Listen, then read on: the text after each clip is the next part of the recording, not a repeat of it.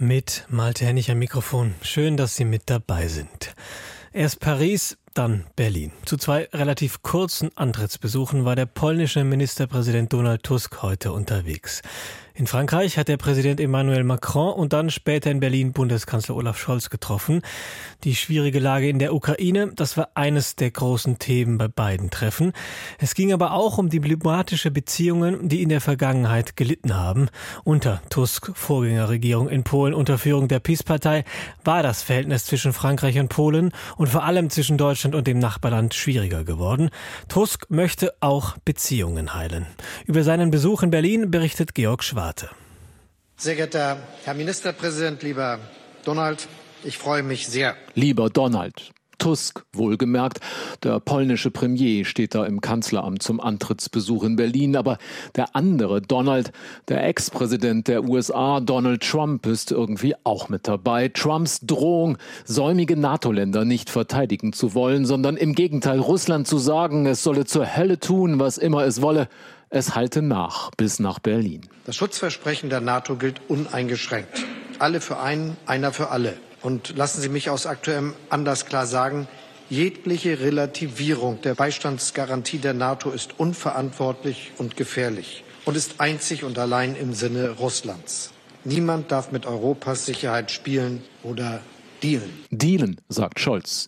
Den Namen des Mannes, der so gern dealt, Donald Trump, nämlich spricht der Kanzler an diesem Abend nicht aus. Trump kommt diesem Olaf Scholz nicht über die Lippen, wohl aber ein Bekenntnis zum polnischen Nachbarn. Das heißt, und das ist mir ganz wichtig, die Sicherheit Polens ist auch unsere Sicherheit. Dafür fühlen wir uns verantwortlich. Polen und Deutschland. Das war zuletzt ein eher schwieriger Balanceakt, aber seit dem Regierungswechsel in Warschau ist einiges anders. Tusk war einst europäischer Ratspräsident, ein Europäer mit Herz für die EU, einer, der dann neben Olaf Scholz steht und den Auftrag für Europa beschwört.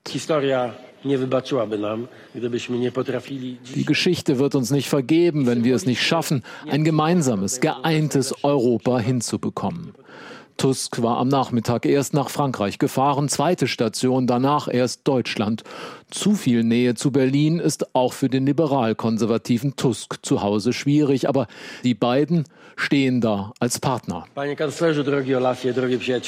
Lieber Kanzler, lieber Olaf, lieber Freund, sagt Tusk und beide, Scholz und Tusk, beschwören das, was 1991 einmal als Motor für Europa entstanden war, das Weimarer Dreieck, die Kooperation von Frankreich, Deutschland und Polen. Ich glaube, dass eine gute Zusammenarbeit zwischen Polen, Frankreich und Deutschland auch gut ist für Europa insgesamt und deshalb werden wir aus diesem Format rausholen, was da rauszuholen ist. Tusk guckt Scholz da an und sagt, wir sind ja beide sehr praktische Menschen. Das Weimarer Dreieck sei nur dann sinnvoll, wenn es um mehr gehe als um reine Routinetreffen. Tusk will eine europäische Kooperation bei der militärischen Produktion. Tusk will Polen am europäischen Raketenabwehrschirm beteiligen. Und Tusk sagt, egal was dieser Donald Trump da erzähle, jedes NATO-Land müsse jetzt mehr für Verteidigung ausgeben. Das sorgt beim Kanzler für die fast reflexhafte Wiederholung eines Versprechens. Deutschland wird in diesem Jahr zwei Prozent der Wirtschaftsleistung nach NATO-Kriterien für, für die NATO-Zwecke ausgeben und wird es für alle Zeit tun. Für alle Zeit.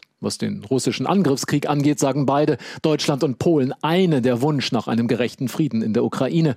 Was Deutschland und Polen nicht eint, ist aber beispielsweise die polnische Forderung nach Reparationen für die Schäden durch den deutschen Angriff im Zweiten Weltkrieg. Aber auch da versöhnliche Töne von Tusk.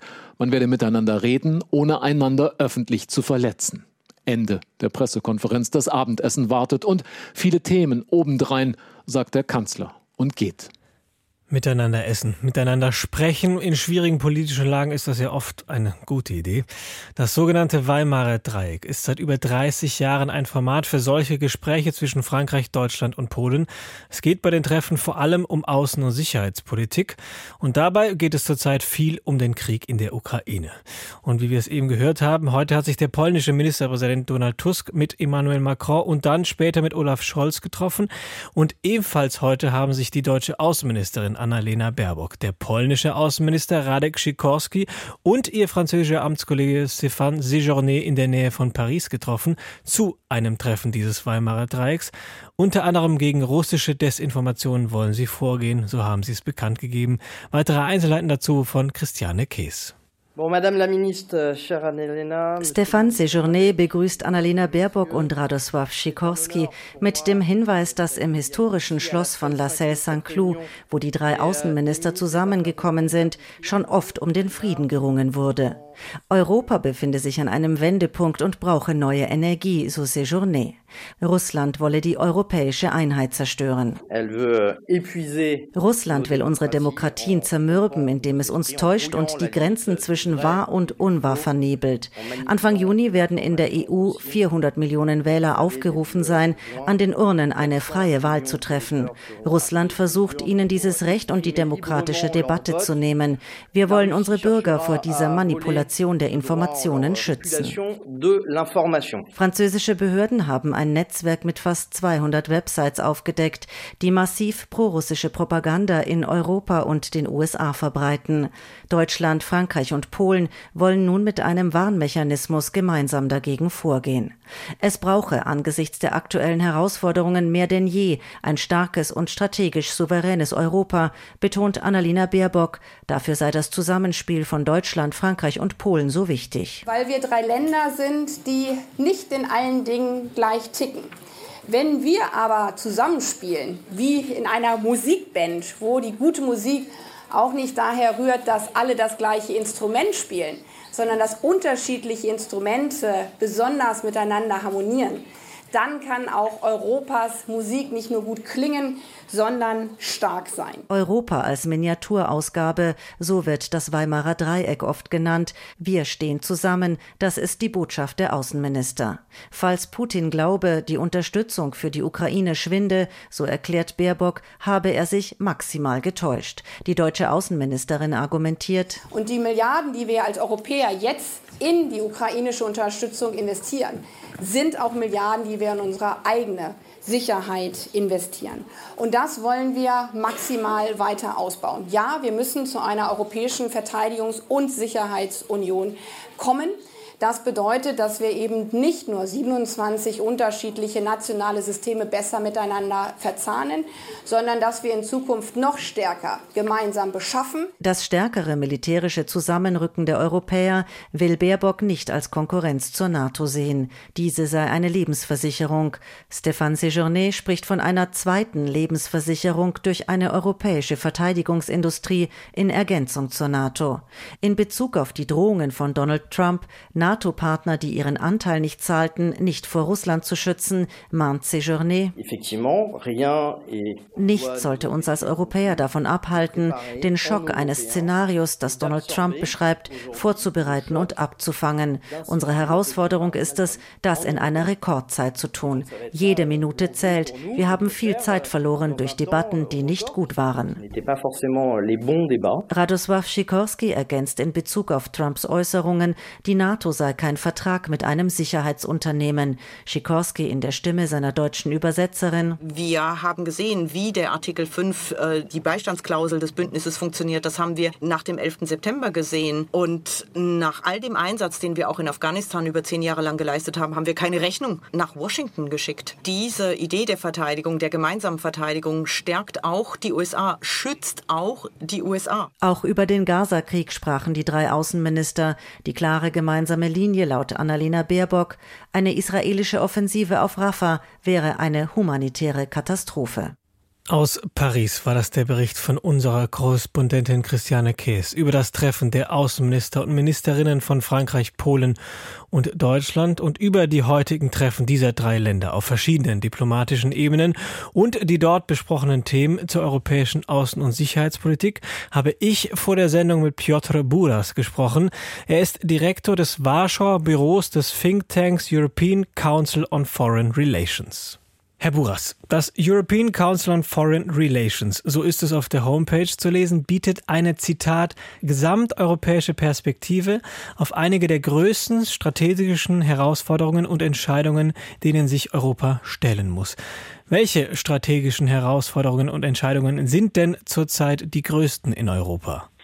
Naja, ich, ich glaube, es gibt eine ganz große Herausforderung, vor der Europa steht. Und das ist die Herausforderung, die damit verbunden ist, dass wir vor einer Gefahr eines Krieges in Europa stehen. Also wir haben eigentlich schon einen Krieg in Europa. Aber wir wissen mittlerweile, dass der Krieg in der Ukraine nicht unbedingt das Ende des Kriegsgeschehens in Europa sein muss und dass Russland dazu bereit wäre und auch leider in der Lage wäre, innerhalb von drei bis fünf Jahren Europa anzugreifen. Gibt es in jüngster Zeit konkrete Entwicklungen, woran Sie das festmachen, diese Gedanken? Naja, es gibt Berichte, es gibt Äußerungen von Generälen aus Deutschland, aus Dänemark. Äh, auch der polnische Verteidigungsminister hat sich jüngst auf solche Analysen berufen, die eben das beweisen. Und ich glaube, wir müssen, egal ob das drei, fünf oder zehn Jahre sind, die sicherheitspolitische Lage ist bestimmt die größte Herausforderung für Europa heute. Und das hat noch einen weiteren Grund. Und wir haben vor zwei Tagen äh, diese berüchtigte mittlerweile Äußerung von Donald Trump gehört, der sagte, er würde Wladimir Putin dazu ermuntern, einen NATO-Staaten anzugreifen, falls sie ihre Beiträge nicht zahlen. Und das ist natürlich auch ein Beweis dafür, wie ernst äh, Lage momentan ist. Jetzt haben Sie die Worte von Donald Trump schon angesprochen. Donald Trump ist in diesem Fall der richtige Name. Und Donald Tusk hat heute bei seinem Besuch in Berlin darauf hingewiesen, dass diese Worte eine kalte Dusche seien für alle, die die Gefahr bisher nicht sehen wollen. Teilen Sie diese Ansicht? Gibt es Politikerinnen und Politiker in Europa, die die Gefahr bisher noch nicht so richtig sehen wollten? Naja, schon. Also ich glaube, bis vor kurzem, äh, glaube, gab es noch die Vermutung oder die Erwartung, die Hoffnung möglicherweise in vielen Ecken in Europa, dass, naja, der Krieg in der Ukraine ist es ja ein lokaler Krieg, der endet irgendwann mit einem Friedensvertrag, vielleicht ganz bald, und dann können wir wieder haben den Frieden, den wir schon früher genießen konnten. Ich glaube, das ist ein Trugschluss und ich glaube, darauf hat sich auch Tusk in seiner Äußerung bezogen, dass diese Worte von Trump und dieses Interview von Tucker Carlson mit Vladimir Putin, wo Putin horrende Sachen erzählt hat, auch über Polen, über Europa, über die Ukraine. Das alles deutet darauf hin, dass wir uns tatsächlich nicht jetzt zurücklehnen können und sagen, lass uns den Krieg in der Ukraine möglichst schnell enden und dann wird alles gut sein. Wenn wir jetzt mal auf die sicherheitspolitischen Fragen in Europa blicken, die wir jetzt schon angesprochen haben, braucht es da aus Ihrer Sicht eine engere Kooperation zwischen Deutschland und Polen und auch zwischen Frankreich, Deutschland und Polen, zum Beispiel im Format des Weimarer Dreiecks? Ja, ich glaube, eine solche Kooperation tut Not und sie ist absolut notwendig. Ich glaube, das Weimarer Dreieck ist heute natürlich keine ausreichende Antwort auf diese sicherheitspolitische Lage, aber es kann dazu beitragen, dass Europa sich auf diese Herausforderungen vorbereitet und sich ihnen stellen kann. Also ich glaube, das Weimarer Dreieck könnte vieles tun. Also die Länder könnten einen Anschluss geben für eine Initiative, einen europäischen Fonds aufzubauen, aus dem eben Rüstungsausgaben in Europa finanziert werden können. Wir haben zwar viel Geld im Militärbereich, aber in vielen EU-Mitgliedstaaten, aber das Geld verpufft, das Geld wird nicht immer sinnvoll ausgegeben und wir brauchen definitiv mehr Geld. Also Deutschland braucht mehr Geld, Polen braucht mehr Geld. Das Geld muss vielleicht mit Hilfe von europäischen Anleihen auf, auf Finanzmärkten gesammelt werden. Aber man könnte auch andere Sachen tun. Man könnte in die Rüstungsproduktion in Polen, in Frankreich, in Deutschland investieren, Munition herstellen. Also das alles ist absolut notwendig. Man hätte das eigentlich schon viel früher machen können. Aber jetzt wissen wir, und ich glaube, das weiß man überall in Europa, dass, dass ohne dass wir eben diese Anstrengungen unternehmen, dass wir auf diese sicherheitspolitischen Gefahren eben nicht vorbereitet werden. Sie sagen, es braucht mehr Geld, mehr Produktion in Europa. Wenn wir jetzt auf die NATO schauen, ist dann die NATO immer noch aber als Bündnis die einzige Antwort auf die sicherheitspolitischen Herausforderungen oder muss Europa da auch neue Bündnisse eingehen? Nein, Europa muss keine neuen Bündnisse eingehen. Also ich glaube, die NATO ist natürlich eine ausreichende Antwort, vorausgesetzt, sie bleibt da und ihre Garantien nicht in Frage gestellt werden, wie das gerade eben passiert ist mit dem möglichen künftigen Präsidenten. Sie sprechen es an, wenn ich da einhaken darf. Wenn man jetzt eben den Blick in die Zukunft richtet, wenn Donald Trump wieder Präsident der Vereinigten Staaten wird, dann ist ja, glaube ich, gerade großes Rätselrad in Europa, was das alles heißen könnte. Was erwarten Sie denn dann, auch wenn es der Blick in die Glaskugel ist, für die europäische Sicherheitspolitik? Naja, man muss natürlich damit rechnen, dass die Amerikaner eben diese Sicherheitsgarantien zurückziehen oder sie in Frage stellen. Das muss nicht formal passieren. Also es reicht, wenn der amerikanische Präsident wie Donald Trump eben Zweifel an diesen Garantien aufkommen lässt und dann ist schon das Bündnis praktisch weg. Aber das ist ja so ein sehr pessimistisches Szenario. Das soll man eben nicht ausschließen. Man muss sich auf ein solches Szenario auch vorbereiten. Aber ich glaube, die NATO kann fast ohne die Amerikaner auch überleben. Also wir können, wenn wir nur das Nötige tun in Europa, wenn wir genug in unsere Verteidigung investieren, wenn wir eben diese Rückstände aufarbeiten, dann werden wir es hinkriegen. Wir haben auch Atomwaffen in Europa, wir haben Frankreich, wir haben Großbritannien. Wir geben für die Verteidigung dreimal, nee, noch mehr, viermal so viel wie die Russen. Also das Geld ist da, der politische Wille ist vielleicht nicht immer da oder das Bewusstsein, dass das eben so viel gemacht werden müsste. Also ich bin da nicht so ganz pessimistisch. Ich glaube, wir müssen nur unsere Hausaufgaben machen. Herr Buras, lassen Sie uns zum Abschluss noch kurz nochmal auf Perspektiven für europäische Zusammenarbeit schauen. Die Außenminister von Polen und Frankreich und die deutsche Außenministerin haben heute im Format des Weimarer Dreiecks beschlossen, dass unter anderem gegen russische Desinformation vorgegangen werden soll. Braucht es mehr von auch in Anführungszeichen kleineren Schritten, um ein größeres gemeinsames Ganzes zu schaffen? Ja, es braucht natürlich auch kleinere Schritte, obwohl eben die, der Kampf gegen Desinformation eigentlich schon ein großer Schritt ist. Also ich glaube, die Desinformation und das, was Russland auch in unseren Gesellschaften, in unseren Demokratien anrichtet, ist sehr gefährlich. Und wenn die russische Narrative in unseren Öffentlichkeiten, nationalen Öffentlichkeiten die Oberhand gewinnen, dann ist schon der russische Angriffskrieg quasi schon halb gewonnen. Also insofern, das ist ja auch eine sehr große Aufgabe für uns alle, sich auch dieser Gefahr zu stellen. Das war Piotr Buras, Direktor des Warschauer Büros des European Council on Foreign Relations. Wir haben über außen- und sicherheitspolitische Herausforderungen in Europa gesprochen.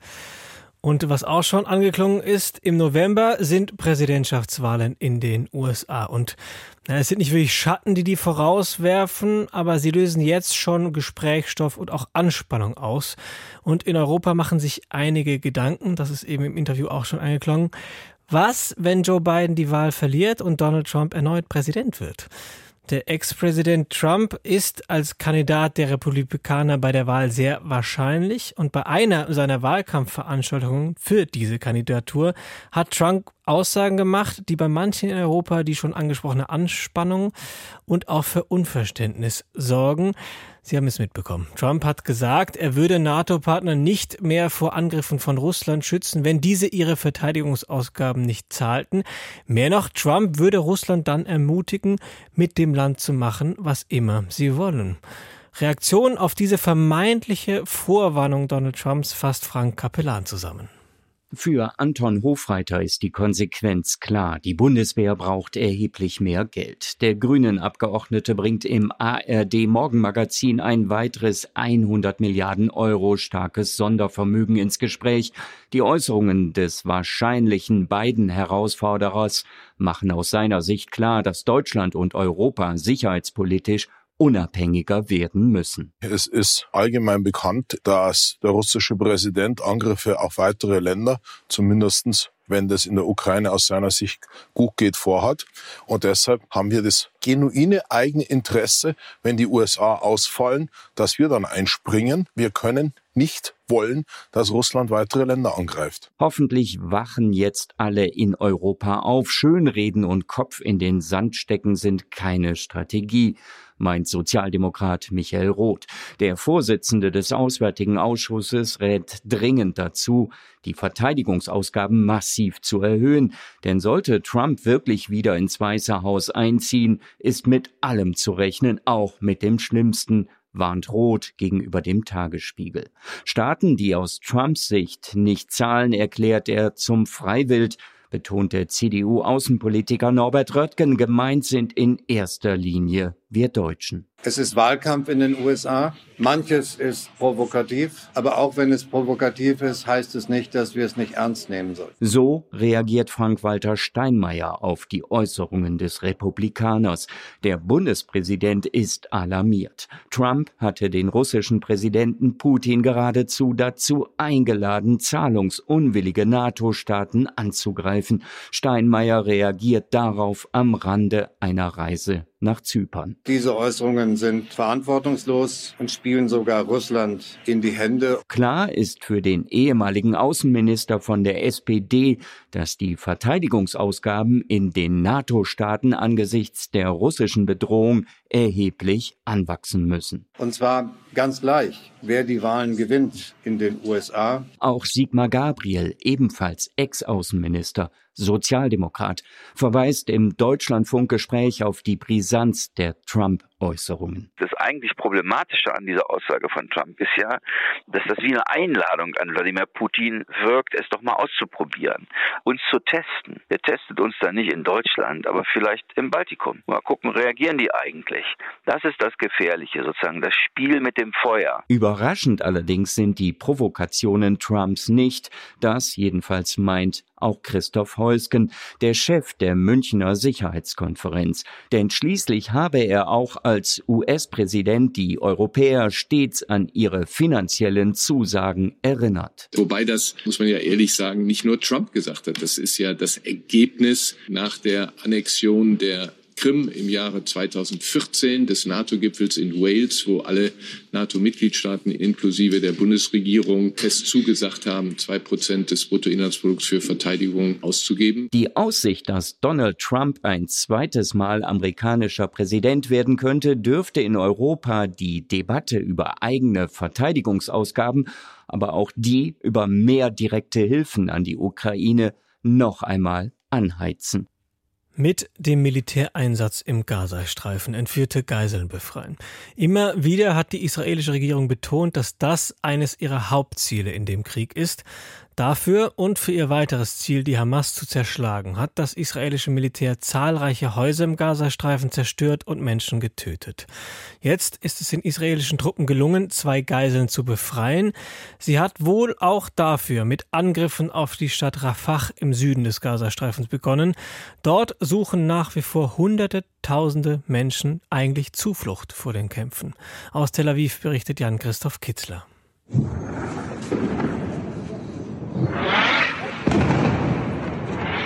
Der Einsatz begann mitten in der Nacht mit heftigem Beschuss und Luftangriffen mitten in Rafah, ganz im Süden des Gazastreifens. Dann drangen israelische Spezialkräfte in ein Haus ein und befreiten zwei Geiseln, die dort festgehalten wurden. Inzwischen sind beide Männer, einer ist 61, der andere 70 Jahre alt, in Freiheit. Idan Berjano ist der Schwiegersohn eines der Männer. Er beschreibt im israelischen Radio seine Erleichterung. Um 3.20 Uhr klingelte das Telefon, was uns besorgte. Normalerweise sind Telefonanrufe um diese Uhrzeit kein gutes Zeichen. Meine Frau ging ran und auf der anderen Seite war ein Vertreter der Geiselfamilien. Er sagte nur einen Satz: Luis ist in unseren Händen, Fernando ist in unseren Händen, kommt ins Teller Schomer Krankenhaus. In der Nähe von Tel Aviv kümmern sich jetzt die Ärzte um die beiden. Ein Foto wurde veröffentlicht, das sie zeigt. Sie sind dünn, blass, erschöpft, aber mit einem Lächeln, das viel sagt. Die beiden Männer waren nach dem Terrorüberfall am 7. Oktober aus dem Kibbutz Nir Yitzhak verschleppt worden. Sie waren zuletzt in einer Wohnung im zweiten Stock eines Hauses in Rafah festgehalten worden. Sie haben 129 Tage Geiselhaft hinter sich. Es war ein sehr emotionales und bewegendes Wiedersehen mit einer echten Umarmung, die fest und lang war. Viele Tränen sind im Zimmer geflossen. Luis und Fernando brauchen jetzt ihre Zeit und ihre Ruhe und müssen erst einmal realisieren, wo sie sich befinden. Damit ist der israelischen Armee in diesem Krieg zum ersten Mal eine Befreiung ziviler Geiseln gelungen. In den ersten Tagen der Bodenoffensive im Gazastreifen konnte eine Soldatin befreit werden. Darüber hinaus waren 105 Geiseln während einer Feuerpause und eines Deals mit der Hamas freigekommen. Zuletzt hatte es jedoch immer mehr Berichte von Geiseln gegeben, die offenbar durch die Kampfhandlungen im Gazastreifen ums Leben gekommen sind. Israelische Soldaten hatten zudem drei Geiseln erschossen, die mit erhobenen Armen, nacktem Oberkörper und einer weißen Fahne aus einem Gebäude gekommen waren. Die Haltung der politischen und militärischen Führung in Israel ist aber weiterhin, dass nur großer Druck auf die Hamas und andere Terrororganisationen zu einer Freilassung von Geiseln führt. Daniel Hagari, der Armeesprecher, sieht das jetzt bestätigt. Das war eine komplexe Rettungsaktion unter Beschuss im Herzen von Rafah auf Basis sehr genauer Aufklärung. Wir haben die Operation einige Zeit vorbereitet und haben auf Bedingungen gewartet, die sie ermöglicht haben. Bei dem Einsatz kam es zu zahlreichen Toten und Verletzten in Rafah. Die Zahlen schwanken zwischen 48 und bis zu 100 Toten.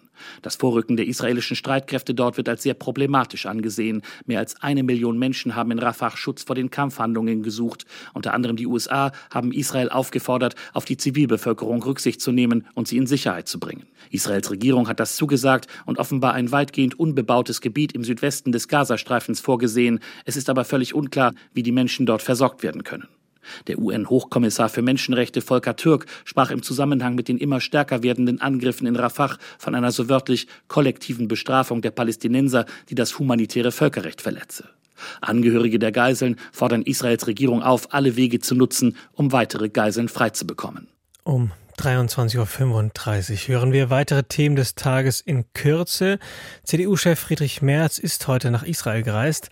Dort hat er seine Unterstützung für das israelische Vorgehen im Gazastreifen bekundet. Julio Segador. Friedrich Merz hatte für sein Treffen mit Benjamin Netanyahu einen günstigen Zeitpunkt erwischt. Nur wenige Stunden nach der erfolgreichen Befreiung zweier Geiseln gratulierte der Unionsfraktionschef Israels Premier es sei ein gutes Zeichen, auch wenn noch immer viele Verschleppte in der Hand der Hamas seien, so Merz. Israels Regierung und die Armee müssten den Terror der Hamas beenden. Auch deshalb habe Netanyahu für seinen Kurs die volle Unterstützung der Unionsfraktion im Bundestag und der CDU, betonte Merz. Angesprochen auf die humanitäre Situation im Gazastreifen, vor allem im Rafah, sagte er, er habe den Eindruck, dass Israels Regierung und das Militär alles tun würden, um die Zivilbevölkerung zu schützen. Immer wieder seien die Palästinenser gewarnt worden, auch telefonisch. Immer wieder seien Flugblätter verteilt worden mit der Aufforderung, kriegsbetroffene Räume zu verlassen. Dass es dabei auch zivile Opfer gebe, räumte der CDU-Chef ein und wörtlich, es gibt zivile Opfer, es wird auch weiterhin zivile Opfer geben. Allerdings sei das Ziel, den Hamas-Terror zu zerschlagen, ein verständliches Ziel, so März. Es liege nun an der Terrororganisation, mehr zivile Opfer zu verhindern, wenn etwa Zivilisten nicht mehr als menschliche Schutzschilde missbraucht würden.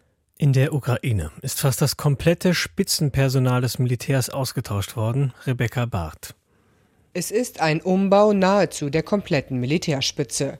Die Armee brauche eine Erneuerung, so begründete der ukrainische Präsident in der vergangenen Woche die Entlassung des beliebten Oberbefehlshabers Valery Saluschny. Dessen Nachfolger Alexander Sirski soll die Ukraine nun mit einem neuen Team durch das dritte Kriegsjahr führen. Seine neu ernannten Stellvertreter sind vergleichsweise junge Kommandeure, die seit 2014 viel Erfahrung im Verteidigungskampf gegen Russland sammeln konnten. Sie sollen sich vor allem auf den Einsatz neuer technologischer Systeme wie Drohnen fokussieren. Ausgetauscht wurden auch der Chef des ukrainischen Generalstabs, sein Stellvertreter sowie der Kommandeur der Vereinten Streitkräfte der Ukraine, Serhii Najew. Der Generalleutnant habe von seiner Entlassung aus den Medien erfahren. Die Neuen an der Spitze des ukrainischen Militärs verfügten über enorme taktische und operative Erfahrung, sagt der Oppositionspolitiker und Soldat Roman Kostenko. Mit ihrer Ernennung könne der Präsident die Unzufriedenheit über die Entlassung Saluschnys lindern. Bundesfamilienministerin Lisa Paus hat sich nach einem Treffen mit dem Kompetenznetzwerk Rechtsextremismusprävention für einen Kabinettsausschuss zum Thema Extremismus ausgesprochen. Außerdem drängt sie die Ministerien darauf, dass das Demokratiefördergesetz bald kommt. Bianca Schwarz. Mit dem Demokratiefördergesetz will die Bundesregierung dauerhafter finanziell unterstützen, und zwar Projekte, die sich gegen jede Form von Extremismus einsetzen. Aktuell werden solche Projekte immer wieder kurzzeitig finanziert, weswegen selbst gut etablierte und wirksame Maßnahmen immer wieder vor dem finanziellen Ausstehen.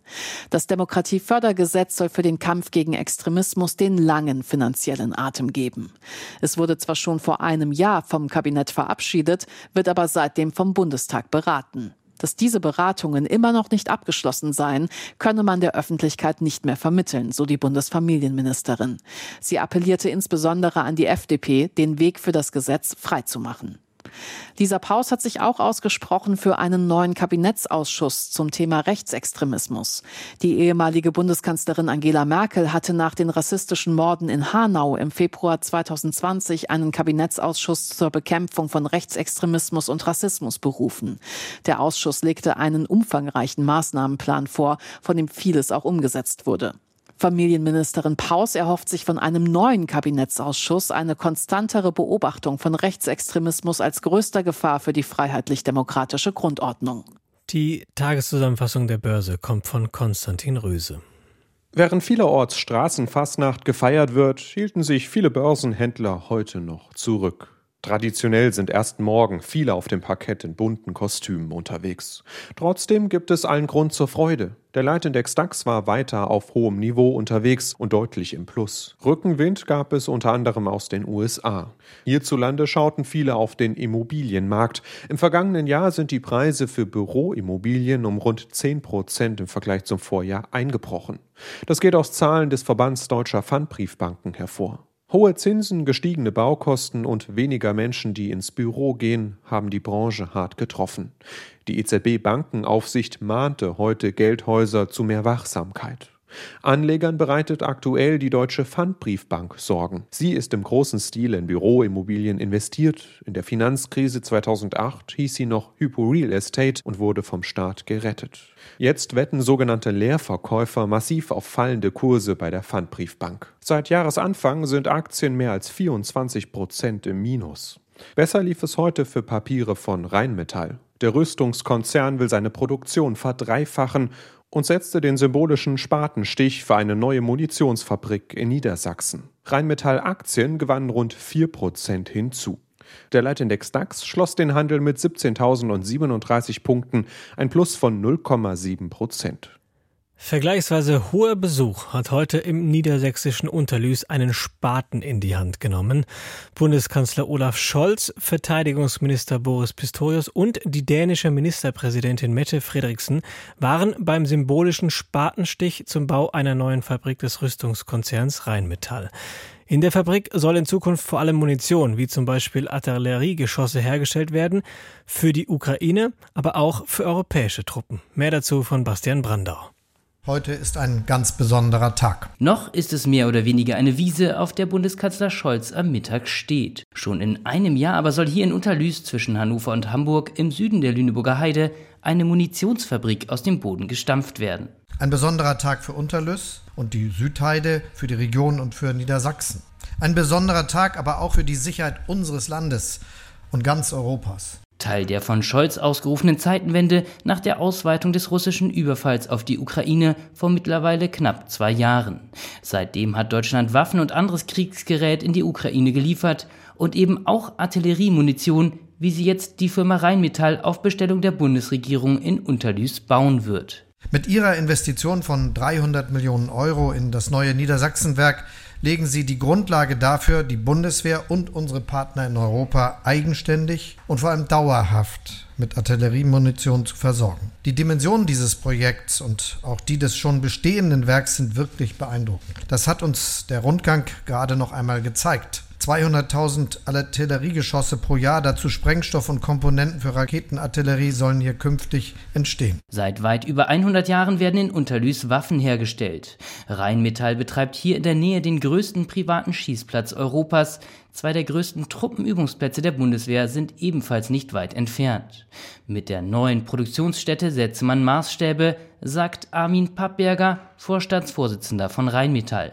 Wir wollen diejenigen mit den bestmöglichen Ausrüstungen ausstatten, die für unsere Sicherheit einstehen. Wir wollen einen Beitrag liefern und deswegen investieren wir diese 300 Millionen Euro, um für unsere Truppen in Deutschland und in der NATO die bestmögliche Artillerieausstattung zu bekommen. Daher begrüßen wir es sehr, dass Sie, lieber Herr Bundeskanzler, mit Ihrem heutigen Besuch bei uns ein klares Bekenntnis dazu ablegen, dass die Sicherheitsvorsorge für unser Land uns allen ein dringliches Anliegen ist. Rund zwei Stunden hatte sich Scholz gemeinsam mit Verteidigungsminister Boris Pistorius durch das Werk in Unterlüß führen lassen. Dabei auch gesehen, wie für die Lieferung an die Ukraine vorgesehene Panzer des Typs Leopard 2A4 überholt und fit gemacht werden und mit Teilen der Belegschaft gesprochen. Im Hinterkopf auch die Tatsache, dass die finanziellen Zusagen der USA zur Ukraine-Unterstützung durch ein Veto im Kongress derzeit nicht garantiert sind. Ich habe bei meinen Gesprächen in Washington Ende letzter Woche deutlich gemacht, die Ukraine braucht auch in Zukunft die Unterstützung der Vereinigten Staaten. Präsident Biden tut alles dafür. Er kämpft dabei gegen große innenpolitische Widerstände und ich hoffe sehr, dass er sie überwinden kann. Worte reichten in Kriegszeiten nicht, sagte die dänische Ministerpräsidentin Mette Frederiksen, die heute ebenfalls nach Unterlüß gekommen war. Deutschland gehe dankenswerterweise bei der Unterstützung der Ukraine voran, auch Dänemark werde die Ukraine weiter unterstützen. Teilweise hörbar begleitet wurde der Besuch und der Spatenstich von Protesten aus der Landwirtschaft. Kriege beenden, abrüsten, stoppt Waffenexporte war auf Plakaten bei einer Mahnwache an der Zufahrtsstraße zur Rheinmetallfabrik zu lesen. Und auch wenn jetzt durch den Ukraine-Krieg dieses Bild ein bisschen verändert wurde, ist ja der Fakt immer noch, dass Waffen Menschen töten und dass äh, Kriege damit nicht aufhören. Sagt Matthias Gerhardt vom Bündnis Rheinmetall entwaffnen. Das sehen wir in der Vergangenheit auch oder jetzt auch in der Ukraine. Also da hört das Sterben ja nicht auf. Unzählige Menschen sterben und darüber wird nicht geredet. Das muss beendet werden. Die Vorsitzenden der Union, Merz und Dobrindt, haben Bundeskanzler Scholz einen Brief geschickt. Zwölf Maßnahmen stehen darin, die deutsche Unternehmen ihrer Ansicht nach wettbewerbsfähiger machen sollen. Aus der Regierungskoalition gibt es Kritik an den Plänen, unter anderem wegen fehlender Vorschläge zur Gegenfinanzierung, heißt es beispielsweise aus Kreisen der FDP. Also, es wird wie üblich debattiert zwischen Regierungskoalition und Opposition, was denn jetzt die beste Idee für die deutsche Wirtschaft sein kann. Volker Windhammer berichtet. Auch wenn CDU-Generalsekretär Carsten Linnemann am Morgen im Deutschlandfunk betont, dass die Brücken der Union zur Ampelkoalition nicht abgerissen sind und man immer noch das Gespräch mit der Bundesregierung suche, bleibt das Verhältnis zwischen beiden Seiten angespannt. Es gab nie eine Aussage zur Aufkündigung der Zusammenarbeit. Aber das muss natürlich auch wirklich etwas sein, was Sinn macht. Kurz vor dem Wochenende hatten die beiden Fraktionsvorsitzenden Friedrich Merz und Alexander Dobrindt einen weiteren Vorstoß gewagt, mit einem gemeinsamen Schreiben an Bundeskanzler Olaf Scholz, in dem sie appellieren, noch im ersten Quartal des laufenden Jahres wirksame Maßnahmen zu ergreifen, damit die deutsche Wirtschaft schnell aus der Rezession herausfindet. Jens Spahn und Julia Klöckner haben das heute in einem ähnlich formulierten Schreiben an Wirtschaftsminister Robert Habeck wiederholt. Darin schlägt die Union einen Zwölf-Punkte-Katalog vor, der von der Begrenzung der Sozialabgaben über eine niedrigere Stromsteuer, der steuerlichen Entlastung der Unternehmen bis hin zu einem Belastungsmoratorium für die Wirtschaft reicht. Wir wollen grundsätzlich an das System gehen. Ganz grundsätzlich uns die Frage stellen, können wir so weitermachen? Das heißt, wir müssten uns ansehen, in welchen Bereichen Deutschland reformbedürftig ist, sagt CDU-Generalsekretär Carsten Linnemann. Dem stimmt in gewisser Hinsicht auch der Finanzminister zu. Allein Christian Lindner verwies im ZDF auch darauf, dass die aktuellen Probleme nicht allein der Ampelkoalition anzulasten sind. Wir haben ja die Situation, dass die strukturellen Schwächen unseres Landes nicht gestern entstanden sind, sondern teilweise über Jahre, vielleicht ein ganzes Jahrzehnt. Die wurden aber überdeckt durch den niedrigen Zins, durch die Stärke der Nachfrage von den Weltmärkten und durch günstige Energieimporte. All das hat sich verändert. Zins steigt. Wir haben eine schwache Weltkonjunktur und wir haben die wirtschaftlichen Folgen der Russland-Sanktionen. Und dass man daran etwas ändern müsse und wolle, darin sei er sich bereits mit Wirtschaftsminister Robert Habeck einig, betont Lindner.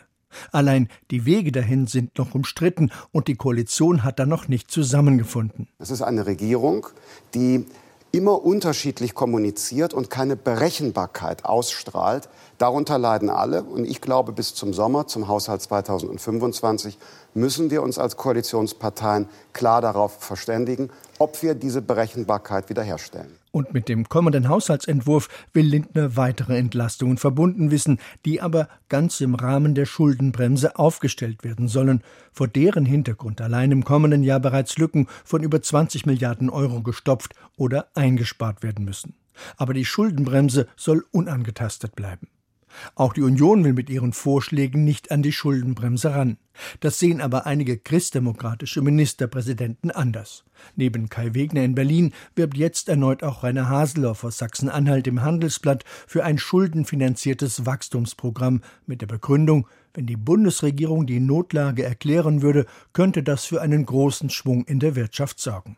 Auf der anderen Seite aber drängen vor allem die CDU geführten Länder im Bundesrat gerade darauf, dass das Wachstumschancengesetz für die Entlastung der Unternehmen auf drei statt der geplanten sieben Milliarden Euro gedeckelt wird, um selbst keine finanziellen Einbußen zu haben. Das stehe faktisch aber im Widerspruch zu den Entfesselungsplänen der Union, betont die stellvertretende Regierungssprecherin Christiane Hoffmann. Wir sind der Meinung, dass alle, denen die Dynamisierung der deutschen Wirtschaft tatsächlich am Herzen liegt, jetzt zunächst einmal gehalten sind, diesem Gesetz zuzustimmen. Denn mit einem, wie ursprünglich geplanten, höheren Volumen könnte man die Wirtschaft schnell unterstützen. Ein Faultier, das gewisse Ähnlichkeit mit dem Bundeskanzler hat. Eine Hamas-Figur, die eine Familie vor einen israelischen Panzer schiebt. Oder ein Clown, der eine AfD-Figur die Maske abzieht und dahinter eine gruselige Fratze enthüllt. Solche und viele weitere Motive waren heute auf den Wägen bei den traditionellen Rosenmontagsumzügen zu sehen. Und Vivian Leuer hat noch mehr Eindrücke vom Karneval im Rheinland gesammelt.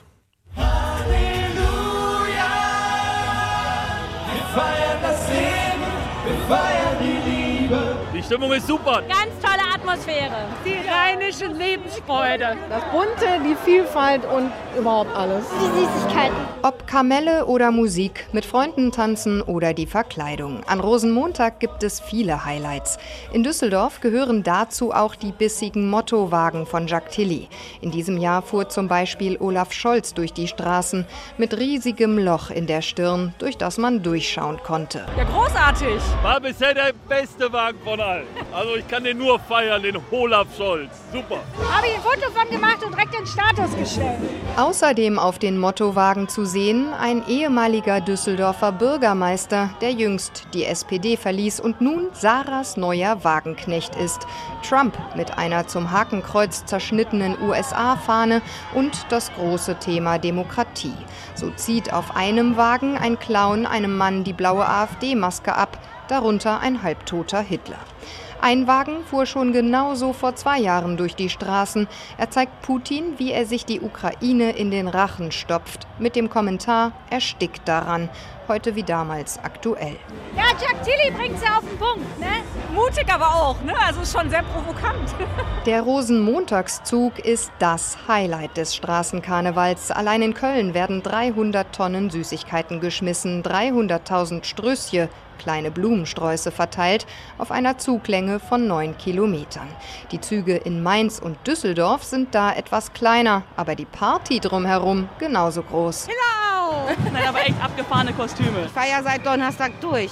Nach dem Zug ist dann auch Feierabend. Auch diejenigen, die im Zug mitgehen und fahren, die unzähligen Vereine und Gruppen haben arbeitsintensive Tage und Wochen hinter sich. Vor allem, weil die diesjährige Session mit dem Abschluss Mitte Februar besonders kurz war. War schon sehr stressig alles, ne? die ganzen Auftritte und so, teilweise drei Tage hintereinander. Was, ne? Sagt dieser Mann von den närrischen Wehrhähnen. Bei ihm, wie auch bei den Weißfrecken, ist spätestens im Zug der Stress davor vergessen. Es ist wunderbar, mal abzuschalten jetzt bei dem Ganzen, was so in der Welt los ist und äh, die Gemeinschaft und die Fröhlichkeit und das Leben zu feiern. Es macht eine riesige Freude, die Leute am Straßenrand, also mit denen in Kontakt zu treten, ne? für, die, für die paar Sekunden nur, laut, laut zu schreien und so weiter, nicht denen vielleicht Bonbons mal in die Hand zu geben, statt einfach nur hinzuschmeißen. Diese Bonbons, die Kamelle, waren in diesem Jahr allerdings besonders teuer.